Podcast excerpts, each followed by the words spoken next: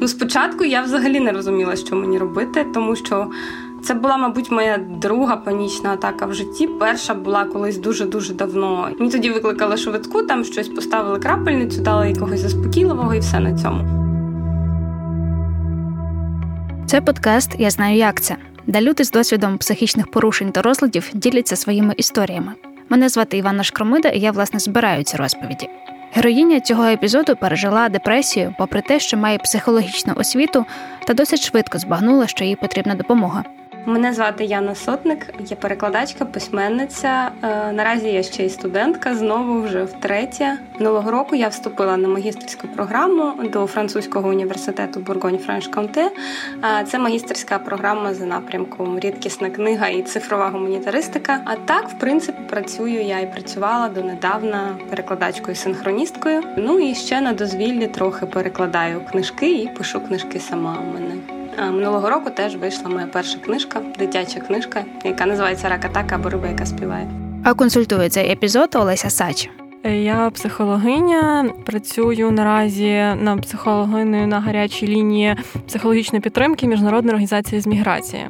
Окрім того, в мене є моя приватна практика. Я теж працюю в методі арт-терапії, трохи працюю з травмою. Якраз зараз проходжу навчання на такого травматерапевта. Ось, окрім того, мала досвід роботи в соціальних службах, волонтерила на інших гарячих лініях, тому багато зіштовхувалась проблематикою депресії. Якщо ви маєте бажання поділитися своєю історією, пишіть нам на сторінку Айзон Медіа у соцмережах. І не забувайте підтримати цей подкаст відгуком та оцінкою на платформі, де ви зараз слухаєте, а також поширеннями серед людей, кому ця тема важлива. Три роки тому у мене стався депресивний епізод.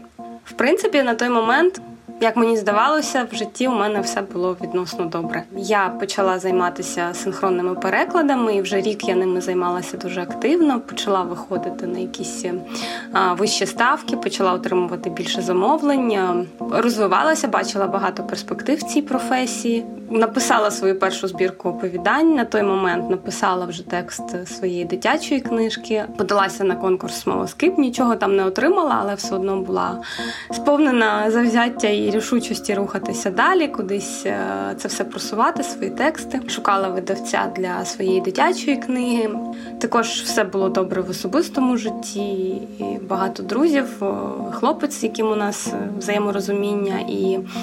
В принципі, все так на позір здавалося абсолютно добре. І в якийсь момент я просто захворіла. Це був кінець січня. Я багато працювала. У мене сталася перевтома, тому що я кілька днів поспіль працювала сама. Це був синхронний переклад. Робити такого не можна. Тобто, у мене було сильне психоемоційне навантаження, і в результаті чого я захворіла. І якось дуже довго ця хвороба у мене не проходила. Це була застуда, але я щось е, кашляла, валялася в ліжку, не могла з цього ніяк вичухатися. Я пішла до лікаря, лікар мені прописав абсолютно банальні ліки від кашлю, от, які називалися Респал. Цю назву я запам'ятаю на все життя. Я почала їх пити, і е, почало зі мною відбуватися щось дивне. Кашель не проходив, краще мені не ставало, але в якийсь момент я зрозуміла, що щось відбувається з тілом, зі свідомістю. В якійсь я такій прострації, якась е, е, я така не дуже притомна. Я не могла зрозуміти, що це таке, аж поки в мене не сталася панічна атака. Я це не одразу пов'язала з ліками. Потім я залізла на форуми, загуглила. Виявилося, що дуже в багатьох людей є е, така побічна реакція саме на ці ліки. Я припинила їх пити. І, в принципі, на цьому історію можна було б закінчити, але напевно ця панічна атака, як я зараз вже розумію, мене кудись відкинула в якийсь мій травматичний досвід і запустила якийсь психологічний механізм, який пізніше привів до того, що я впала в депресію. Почалося все саме з тривожного розладу, тобто після панічної атаки, першої панічної атаки, вони почали ставатися регулярно, незважаючи на те, що препарат я вже вживати перестала. От, е, Але ну, панічна атака це такий механізм, який запускається, і потім його доволі важко зупинити. Перш за все потрібно згадати, що панічна атака це так звана вшита природня реакція на стрес нашого організму. Тобто наш мозок і периферична нервова система вона таким чином реагує на будь-який стрес. Уявімо, як у косулі, так коли вона бачить лава, який за нею полює, в неї є ну там 3-5 хвилин, щоб її тіло швиденько зібралося докупи. Потрібно, щоб її залози викинули там адреналін, кортизол, щоб вона зібралася, її м'язи стали швидшими, і вона від нього втекла. Тому зазвичай і панічна атака теж триває 3-5 хвилин. Тобто людина, яка каже, що а у мене там дві години була панічна атака, це було не зовсім те, тому що є така штука, як панічні розлади, так, і це як тривога надвисока, яка нас супроводжує дуже і дуже довго. Але панічна атака вона короткотривала і має чіткі клінічні критерії. Тобто це в нас піднімається тиск, е, в нас е, дуже пришвидшується серцебиття, можливо, тахікардія, тобто серце пропускає удари і затруднене дихання, тобто, наче якийсь клубок стоїть в тебе в горлі, і тобі важко вдихнути. Це дуже концентровані відчуття, але важлива і позитивна новина в тому, що від самої панічної атаки ще ніхто ніколи не вмирав. Тобто, так, наше тіло стресує, воно, як і косуля, відчуває небезпеку, але на відміну від неї, зазвичай тої небезпеки не є прямої. Ну, спочатку я взагалі не розуміла, що мені робити, тому що це була, мабуть, моя друга панічна атака в житті. Перша була колись дуже-дуже давно, і я теж тоді не розуміла, що це таке. І мені тоді викликали швидку, там щось поставили крапельницю, дали якогось заспокійливого, і все на цьому. І це було більше 15 років тому, мабуть. Це була друга панічна атака, і я не розуміла, що зі мною відбувається. Мені допомогла моя сусідка по квартирі. Я тоді винаймала квартиру з дівчиною. Е, от і в неї був такий досвід, і вона мені одразу просто там щось накрапала у водичку, якісь там квітки півонії, щось таке. Сказала: тебе просто панічна атака, заспокойся, е, все буде добре. Е, ну якось так мені вдалося її пережити. Але перша панічна атака була не дуже сильна. Насправді ті, що приходили потім, вони були набагато сильніші і набагато триваліші. І ну, що я робила, намагалася просто це якось пережити. От, е, Тому що вже там квітки півонії не допомагали, це було доволі сильно, мене накривало, і е, це був дуже сильний страх найголовніше і найперше, що можна зробити, це почати дихати. Тобто, коли вже в тебе є досвід, і ти вже зустрічався раніше з атаками, то вже можна на самих початках почати глибоко видихати. Ну тобто, буквально рахуєш в себе голові до 4 до 5 і вдихаєш, потім затримуєш дихання, теж рахуєш до 4-5 і видихаєш, рахуючи до 5-6. Тобто видих найкраще, якщо буде трошки довше, ніж вдих. І буквально там 3-5 хвилин такого глибокого дихання вже покращують твої симптоми. Чому?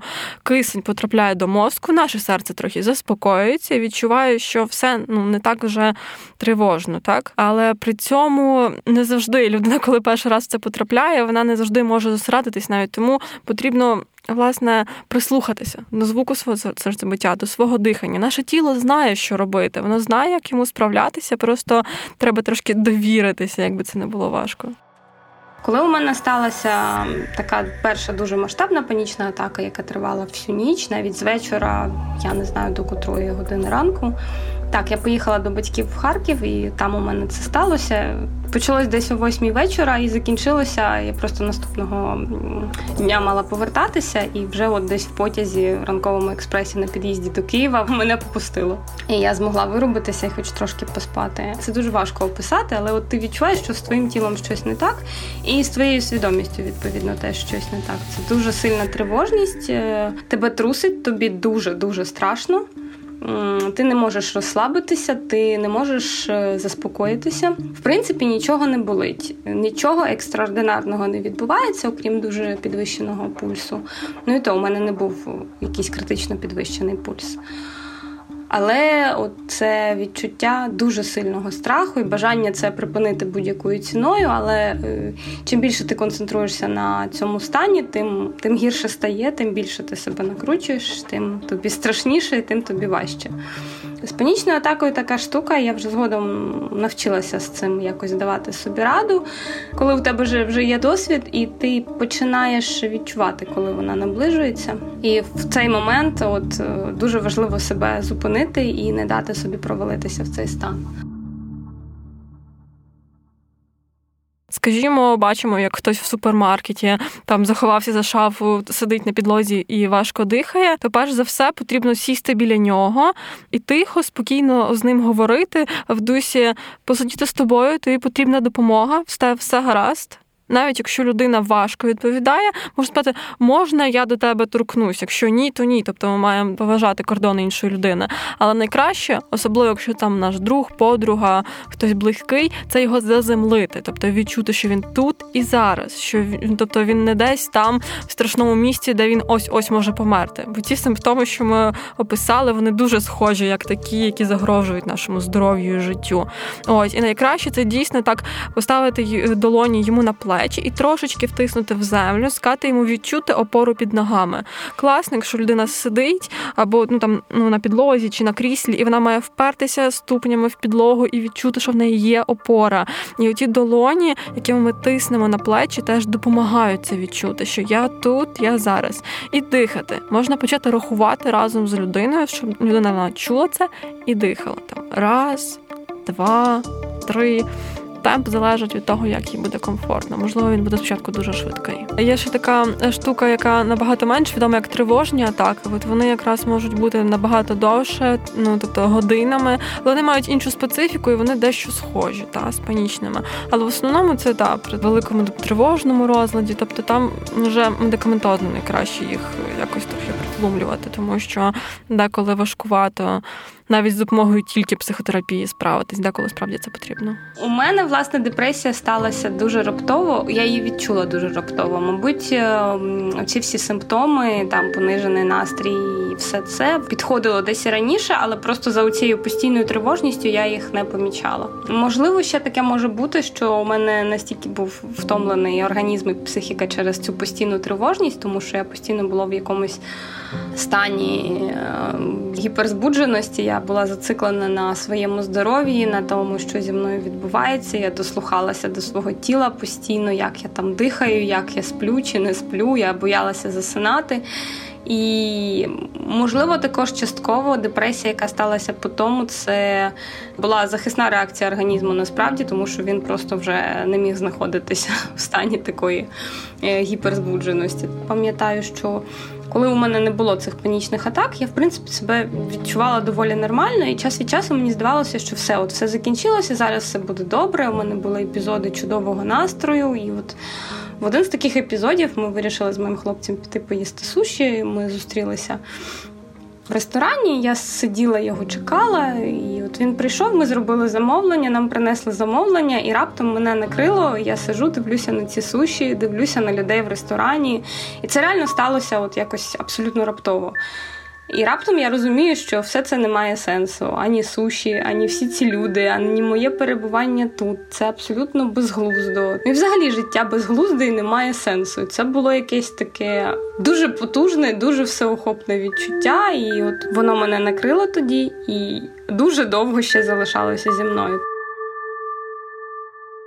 Існують чіткі клінічні діагностовані критерії, про яких лікар-психіатр сідає, просто проходиться по таких тестах. Ну не такі, як в інтернетку можна знайти, дещо серйозніше, і там є чіткі критерії. І всі вони мають бути хоча б 5 з цих восьми протягом е, останніх двох тижнів тебе спостерігатися. Це є порушення звичного, як би сказати, стилю харчування. Тобто, або людина навпаки шалено відчуває голод і постійно його відчуває, або навпаки не відчуває апетиту голоду, практично не може їсти. Тобто якісь такі екстремальні зрушення в цьому плані. Ну і внаслідок, звісно, і вага теж буде потім стрибати екстремально, незвично. Потім, е, друге, у нас це відчуття втоми, і воно таке хронічне. Тобто ми відчуваємо, що що ми встаємо, і в нас вже немає сил. Ми виспали, скільки нам зазвичай потрібно було, в нас немає сил, і вони не з'являються, іначе оцей шар втоми збільшується і збільшується і збільшується.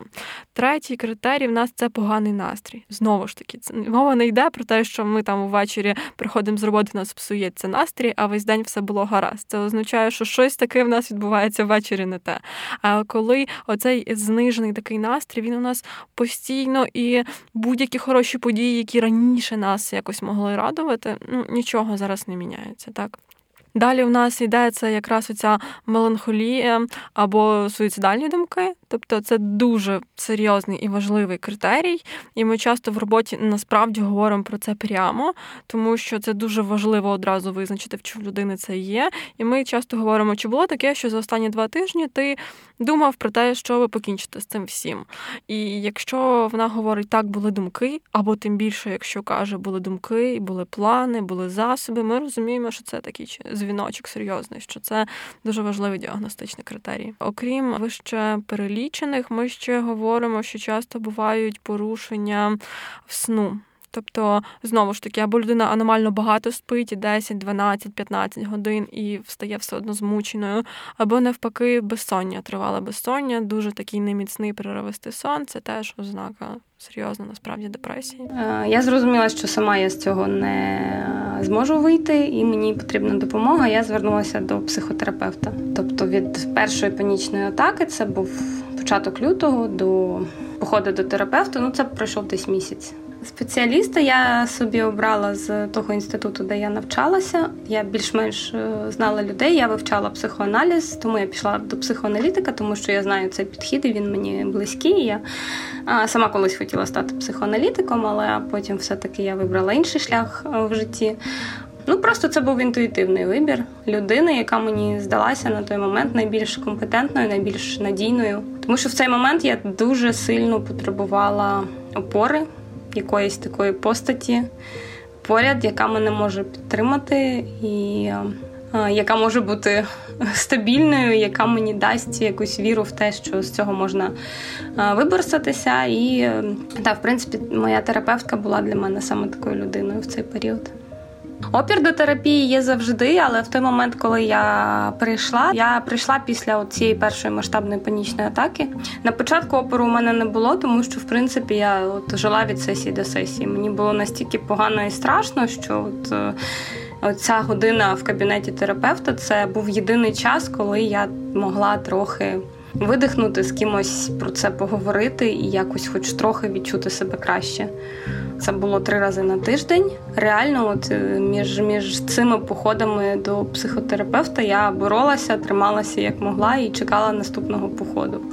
А вже потім, коли трохи почала поглиблюватися депресія, було складніше. Були моменти, коли мені здавалося, що це все взагалі не має ніякого сенсу. Е, не хотілося, звісно, туди ходити, але.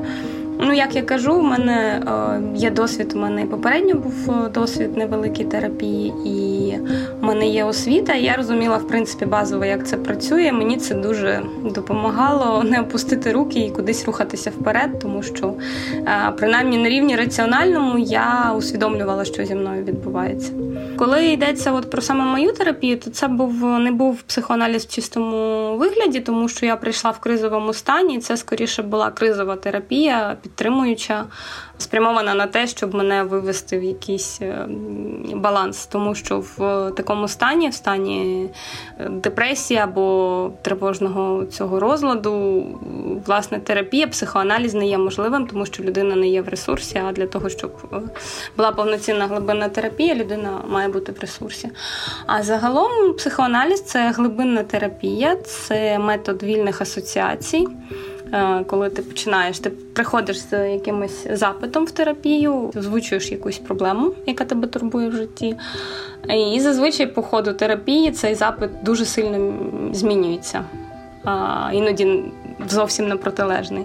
Тобто людина поступово починає знайомитися з собою, скажімо так, розбирати шари всіх цих е, психічних захистів е, і інших речей, які вона на себе одягає протягом життя. Оця вся броня, от вона так по цеглинці розбирається і. В принципі, мета терапії це дійти до бажань людини, дійти до того, що вона хоче, чого вона прагне, і що їй в житті заважає жити так, як їй хотілося б. Насправді кожний випадок він є дуже індивідуальним, тому і депресії умовно ділять на так звані екзогенні і психогенні. Тобто є якісь фактори зовнішнього середовища, що можуть повпливати на нас і викликати цю депресію, а є чисто внутрішні фактори, коли все абсолютно в порядку. В нас чудове життя, як у Яни, в нас все, наче так розплановано, і зовсім не можна зрозуміти, чому виникають такі симптоми. І от ці психогені вони якраз пов'язані з низьким рівнем серотоніну, дофаміну в мозку. І ми з цим нічого не можемо зробити штучно і порадіти життю просто чи піти попрацювати явно не допоможе. Якісь зовнішні фактори. Ми можемо пофіксити ці екстремальні фактори, воно там пом'якне саме по собі і може зійде на нівець. А буває таке, що людина роками в депресії, але вона в неї легкої форми, така дистемія, коли просто ну немає сил, але я можу себе змусити піти на роботу. Ну, в мене поганий настрій, але я себе змушую бачитися з людьми і з друзями. І воно так тягнеться роками, і людина навіть не усвідомлює, що в неї депресія, поки воно не переросте в щось або не переросте. Та тому я не кажу, що всі зобов'язані там бігом іти до психотерапевта чи психіатра за лікуванням. Це звісно вибір кожної людини. Але проблема в тому, що зазвичай така дистемія все таки переростає, особливо якщо навколо нас немає, знаєте, турботливого такого середовища, яке би поважали наші особисті рамки, і дуже чуйно питали, чи нам комфортно чи не комфортно, то в таких випадках люди не помічають, а наш ресурс він же ж виснажуваний, тобто і психологічний в тому числі. Сорому в мене не було, і в принципі всім близьким людям, яких так чи інакше це торкалося. Я їм про це говорила, я розповідала, тому що ну я була ем, не в зовсім, скажімо так, е, робочому стані, і це було дуже по мені помітно. Ті люди, які мене добре знають, вони бачили, що я була якась дивна, якась не така, як завжди. І а, якісь мої реакції. Ну мені треба було пояснювати людям, що зі мною відбувається, бо інакше це просто би виглядало дивно і неадекватно, тому що іноді у мене просто не було ресурсу для спілкування. Іноді в колі близьких людей мені ставало ще гірше, тому що ну тобі треба тримати обличчя, тобі треба якось бути адекватною, а у тебе нема ресурсів взагалі ні на що. І тому я намагалася пояснювати, і в принципі. Всі мої близькі до цього поставилися з розумінням і підтримували мене як могли. А я не казала про це нічого своїм батькам, тому що я розуміла, що ну вони мені нічим не допоможуть, вони можуть тільки розхвилюватися і додати мені ще більше якоїсь тривожності, мабуть. От е, на роботі там теж я це не озвучувала, тому що я працюю з різними клієнтами, і е, там приходити і казати Добрий день, у мене депресія. Це теж було якось не дуже слушно. Але в принципі ем, мені трохи, мабуть, пощастило в цьому плані, тому що в мене така робота, я працюю як синхронний перекладач, і коли ти перекладаєш синхронно, твій мозок повністю зайнятий тим, що ти робиш в цей момент. І у тебе взагалі немає ресурсу на те, щоб щось там ще думати і відчувати. І коли я приходила на роботу і перекладала, то це були єдині моменти, коли я могла відпочити від себе, від цих депресивних думок, від бажання зникнути і так далі. Знаю такий недавній кейс, що моїй знайомі, в якої теж клінічна депресія, було простіше пояснити на роботі і батькам, що в неї проблеми з серцем, ніж депресія. Що ось отак їм було простіше сприйняти. Ну, брехати це зовсім ну не найкращий варіант, тому що рано чи пізно доведеться все таки сказати, як є. І оцей частий супротив, що це не захворювання, це міф, але він доволі шкідливий міф. Тому ми можемо базуватися саме на медичній складові цього питання. Тобто ми говоримо про те, що лікар, психіатр поставив мені захворювання, що пов'язане пов'язана з неправильною роботою гормонів і нейромедіаторів. Можна знайти відео на Ютубі, статтю на Вікіпедії. Ну не всі готові це почути. Не всі, але ми можемо спробувати. Якщо ж ми чуємося, що ми не в ресурсі пояснювати, і що людина ну не готова собі допустити, зрозуміти і почути, найкраще це поставити жорсткі рамки. Так вони будуть болючими і неприємними. Так родичі часто схильні або друзі намагатися пробитись зі своїми порадами і цінною думкою, але для вас найголовніше найголовніше це надати час самому собі на відновлення. Найкраще це говорити і комунікувати, як це завжди було. Тобто бути чуйним до потреб людини, якщо вона не готова з тобою піти погуляти на каву чи навіть прийняти тебе в гості. Просто з розумінням це приймати, давати їй час та простір. Але проте ділитися можна чим завгодно. Навпаки, якщо не ділитись поганим, то виникає відчуття, наче ти хворий, наче тебе ізолюють від поганих новин. Найважливіше це такі основні міфи, про які точно треба згадати. Це не давати оцих цінних порад, в яких ти не впевнений. На кшталт, ну піди побігай. Ну там е, подивися хорошу комедію стадію. Піди на навчання, там піди на роботу, візьми ще роботи. Це не працює, і ви не лікарі, і ну точно, що ніхто, крім лікаря, психотерапевта, професіонала, психолога, ніхто не не зможе дати якісних порад, тим більше індивідуально. По-друге, це не навантажувати відповідальністю. Тобто, часто таке я теж зустрічаю, особливо з боку там родичів, старших батьків, що що це безвідповідально. Візьмись за голову, ти там помреш від голоду, ти там просто лінуєшся. Можна підготуватися до такої розмови, турботливо, чуйно сісти поруч і поговорити в такому контексті повідомлень про турботу. Я Останнім часом бачу, що з тобою щось не так коїться. Я турбуюсь про тебе, я переживаю про тебе, говорити про свої почуття, про свої тривоги в контексті того, що ви хочете допомогти. Та там чим м'якша буде ця розмова, тим краще. Ще я на початку, от коли у мене стався цей провал в депресію, ще тиждень чи два, мабуть, у мене була така дуже неприємна штука, як дисоціація. Це, мабуть, один з найважчих станів, які я коли-небудь переживала.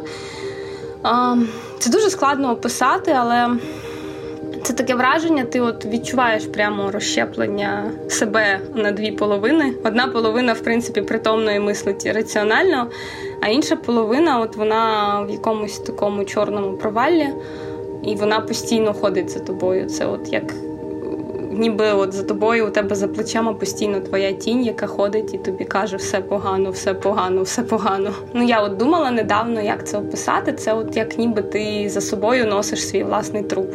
От є ти, і ти, начебто, живий, а при цьому є інший ти, який помер, і ти його за собою всюди тягаєш. От якось так я би описала цей досвід. Це дуже важко. І навіть от ти виходиш на вулицю, ти дивишся на якісь звичні речі, там, я не знаю, дерева, листя, і ти їх бачиш нереальними. Я не знаю, як це. Мені навіть важко це зараз описати, коли я вже в нормальному стані. Людина, яка цього ніколи не переживала, їй ем, важко, мабуть, зрозуміти, як це. І ем, нікому не бажаю переживати досвід дисоціації. Це, Це дуже погана штука. Але знову ж таки, варто знати, що таке буває, варто розуміти, якщо, не дай Боже, таке станеться, що це, і е, варто не лякатися і просто вчасно звертатися по допомогу. Це проходить. От Головне, що треба запам'ятати про такі стани, що це проходить, хоча в це абсолютно в цей момент не віриться. Здається, що це все. От ти ти з'їв там синю чи червону, яку він там пігулку з'їв нео, і все, і назад вороття немає. Але ні, вороття є і. Звісно, життя після цього змінюється після цього досвіду, але е, в принципі вихід з депресії є. Е, оскільки після цієї історії з пігулками у мене була фобія вживання будь-яких медикаментів дуже довго. І вона і досі у мене зберігається. Тобто, якщо мені прописують щось, що я ніколи не вживала, і я не знаю, що це, я до останнього відтягую і, можливо, навіть можу відмовитися це пити, тому що мені і досі буває страшно. Ну або я п'ю і потім там бігаю і чекаю спецефектів. От, ну але більш-менш вже якось е, нормально з цим все. В принципі, я пішла до психіатра і мені прописали антидепресанти. Але я прочитала, я перерила всі форуми, прочитала інструкцію, посиділа, подумала і зрозуміла, що я це не питиму. Я просто я не зможу. А якщо я це вип'ю, то я ляжу і помру, мабуть, одразу. Ну от мені настільки було страшно. Тому я зрозуміла, що треба робити щось інше. Я там обчиталася теж всякої літератури про те, які продукти містять серотонін, що треба їсти, як себе треба поводити. І е, от я там налягала на червону рибу, кунжут, банани. Я бігала щодня. Дійсно, фізична активність дуже сильно допомагає. В депресії вкрай важко себе змусити щось робити. Тобі просто хочеться е, лежати колодою і не рухатися. От, А краще просто відключитися і взагалі нічого не відчувати. Але, в принципі, якщо докласти все-таки знайти хоч якусь краплинку сили і докласти зусилля і себе кудись витягти, то потім стає краще. Я це зрозуміла. Знову ж таки, на перші пробіжки мене просто виштовхала з дому моя сусідка. Вона мене примусила вдягтися і просто в спину виштовхала і сказала, ти йдеш на стадіон. Я нічого не знаю. Я пішла і побігала, і я дійсно відчула, що от, хоча б нам на 30 хвилин на годину ти маєш цей якийсь приплив сил, енергії, він мізерний, але в депресії навіть це дуже важливо для того, щоб хоча б трошки е, вдихнути свіжого повітря і хоч трошки відчути в собі життя, тому що це таке депресія, це таке повне знекровлення, умовно кажучи, тебе. Тому я регулярно бігала щодня. Якщо мені виходило, я бігала два рази на день зранку і ввечері, тому що щоб хоч якось себе тримати в тонусі і в формі. От е, ну і збоку це це виглядало дуже класно, тому що мені там люди казали: О, ти така здорова, ти в такій класній фізичній формі, ти така молодець, ти у тебе така мотивація, ти виходиш два рази на день на пробіжку. А я просто казала їм люди: якщо я не вийду два рази на день на пробіжку, я просто ляжу і здохну. Це не тому, що я така молодець, у мене така висока мотивація. Це тому, що просто я мушу це робити. Тому, коли ми дивимося на успішний успіх і людей, які дуже мотивовані і дофіга всього роблять, ми ніколи насправді не знаємо, що за цим стоїть, і яка там справжня мотивація. Але насправді так, ці ці, речі мені е, допомогли якось більш-менш триматися в тонусі, тобто фізичні навантаження і психотерапія. Це те, що мене витягло. Ну і бажання все-таки якесь бажання змінити цей стан, і все-таки віра в те, що це можливо.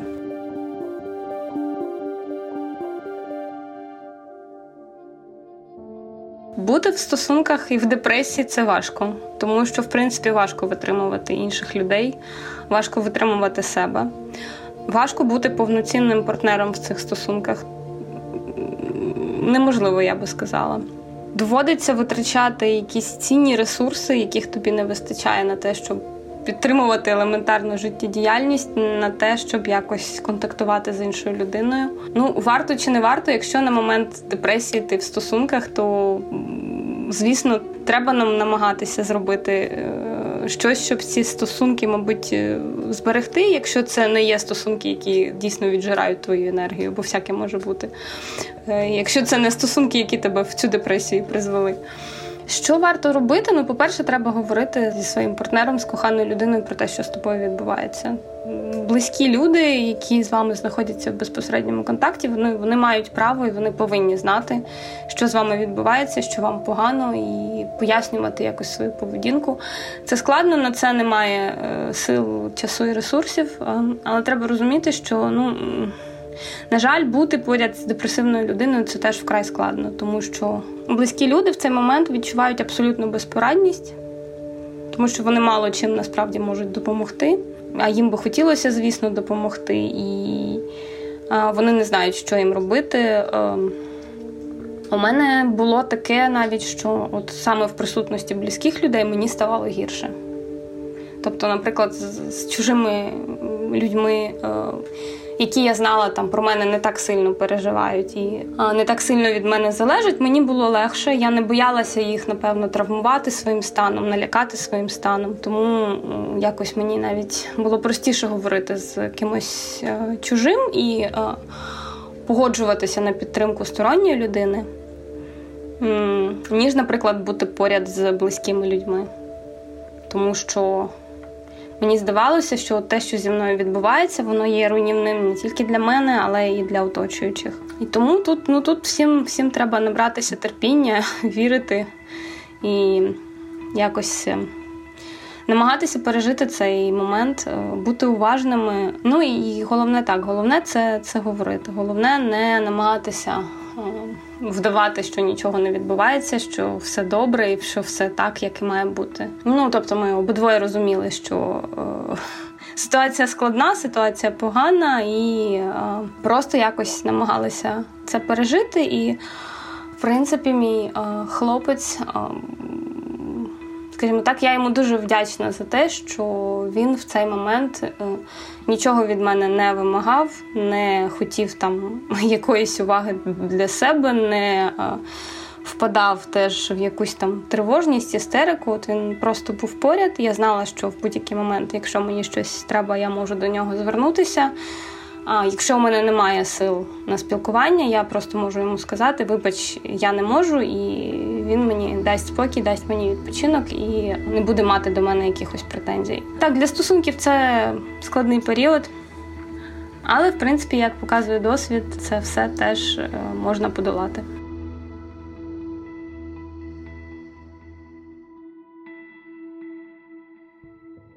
Зараз я більш-менш добре. Принаймні я можу щиро радіти від е, дрібних речей, і це, мабуть, те, чому мене навчила депресія, що часто ми женемося за якимись. Е, досягненнями життя здається неповноцінним через те, що ми там не маємо того, того і того, чогось матеріального або якихось досягнень, які б тішили наші амбіції. А насправді, коли ти втрачаєш здатність елементарно радіти і отримувати задоволення від того, що вийшло сонце, від того, що ти чуєш там пташиний спів або смакуєш класну каву, і коли це все потім повертається, ти розумієш наскільки це важливо в житті, насправді. Ці якісь маленькі речі, наскільки вони мають значення, і наскільки ми в нашому житті взагалі не звертаємо увагу на те, як ми себе почуваємо тут і зараз. А це вкрай важливо, і іноді це просто важливіше ніж будь-які там досягнення. І, мабуть. Те, чого я навчилася після депресивного епізоду, це от цінувати якісь такі маленькі речі і по-справжньому з них радіти. Як я кажу, я ще досі думаю не повернулася повністю у форму не знаю, чи чи повернуся остаточно. Е, Мені важкувато досі працювати, мотивувати себе. Якщо до цього я могла там е, фігачити, не спати по ночах. Е, можливо, це мене і призвело в результаті до того, що зі мною сталося, але мені здавалося це нормально. От е, я там робила по ночах якісь переклади, в день я бігла перекладати синхронно, потім я ще там дописувала свою книгу е, задньою лівою ногою, і ще там щось малювала, і ще там щось робила робила, то зараз я е, відчуваю, що мій ресурс дуже обмежений, і мені треба а, обирати, на що я хочу витратити свої сили. І а, я починаю приходити до думки, що це в принципі нормально, життя не гумове, все в нього не увіпхаєш. і як би не хотілося, особливо з е, теперішнім ритмом життя, коли можливостей надбагато, і коли хочеться все, і коли хочеться встигнути за всім, але треба робити вибір. Треба робити вибір, і треба дуже з розумом підходити до того, на що ти витрачаєш сили і що цього справді варте. Історія Яни мені в цьому сподобалася, надихнула, тому що вона вчасно звернулася. Вона була так званим ресурсним клієнтом, який був готовий працювати над собою. І те, що вона справилась з медикаментів, це чудово і це цілком реально. Але бувають випадки, якщо все дещо глибше і серйозніше, ну скажімо, не треба боятись медикаментів. Якщо ж у вас немає можливості ходити на сеанси до психолога чи терапевта, можете звертатися по допомогу на гарячій лінії. Зокрема, є проекти від міжнародної організації з міграції, де зараз власне працює Олеся. Номер гарячої лінії 0800 211 444. Якщо ж у вас виникають суїцидальні думки і вам ні з ким про це поговорити, звертайтеся за номером 7333. Це гаряча лінія протидії самогубствам. Це був подкаст Я знаю, як це, де люди з досвідом психічних порушень та розладів діляться своїми історіями. Бережіть себе. Виробництво відкритої студії подкастів Айзон Медіа.